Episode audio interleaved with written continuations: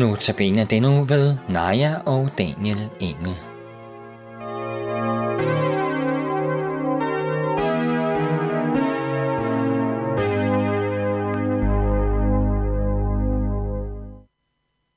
Vi har nu lyttet til Han elsker mig, sunget af Simon Petersen fra Skywalk Lovsang.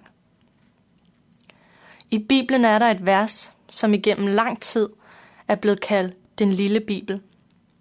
Verset er fra kapitel 3 i Johannes evangeliet, og det er vers 16. Det har igennem lang tid været et af mine yndlingsvers, og et vers, jeg ofte er vendt tilbage til. Det lyder sådan her. For således elskede Gud verden, at han gav sin enborgne søn, for at enhver, som tror på ham, ikke skal fortabes, men have evigt liv.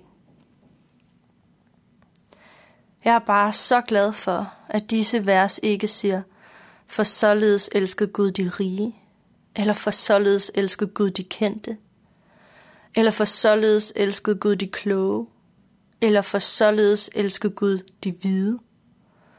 Nej, der står, for således elskede Gud verden. Er jeg en del af den her verden? Er du en del af verden? Så er vi også en del af Guds kærlighed. Det kommer ikke an på vores gerninger, på vores fremgang eller på vores økonomiske situation. Det, at vi er i denne verden, gør, at vi er en del af Guds kærlighed. Og hvor stor er denne kærlighed så?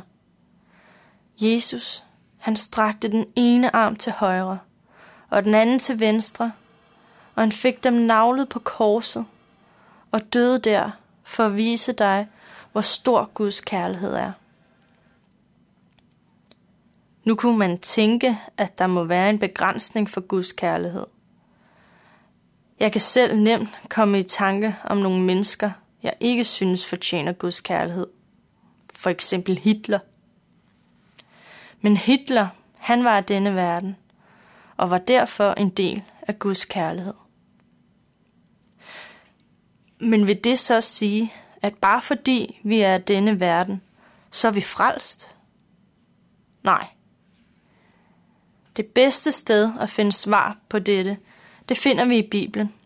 Det finder vi hos Lukas i hans evangelie, kapitel 23, vers 39-43. Der står, Den ene af de to forbrydere, som hang der, spottede ham og sagde, er du ikke Kristus? Frels dig selv og os. Men den anden satte ham i rette og sagde, Frygter du ikke engang Gud?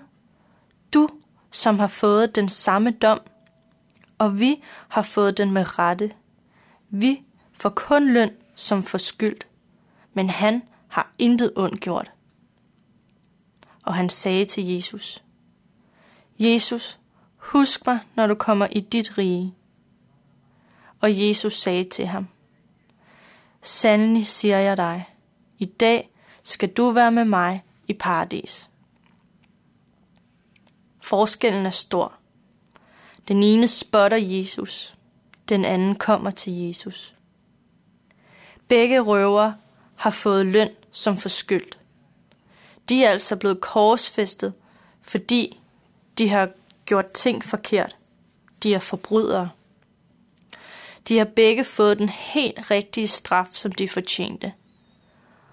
Og de har garanteret ikke leve et fromt liv, men fyldt med forbrydelser. Men de ender ikke samme sted. Den anden røver ved, at han har gjort forkert. At han har gjort mange forbrydelser. Han ved, at han får løn som fortjent. Og han ved også, at Jesus intet ondt har gjort, men alligevel hænger på korset. Og hvad gør han? Han vender sig til Jesus. Han kommer til Jesus, efter at han har indset, at han selv hænger der, fordi han er en forbryder. Han har selv indset sin synd. Og Jesus siger til ham, Sandt er det, jeg siger til dig. I dag skal du være med mig i paradiset. Han blev frelst. Gud, han elsker synderen, men han hader synden. Derfor må vi komme til Jesus. For Jesus har åbne arme for dig og mig.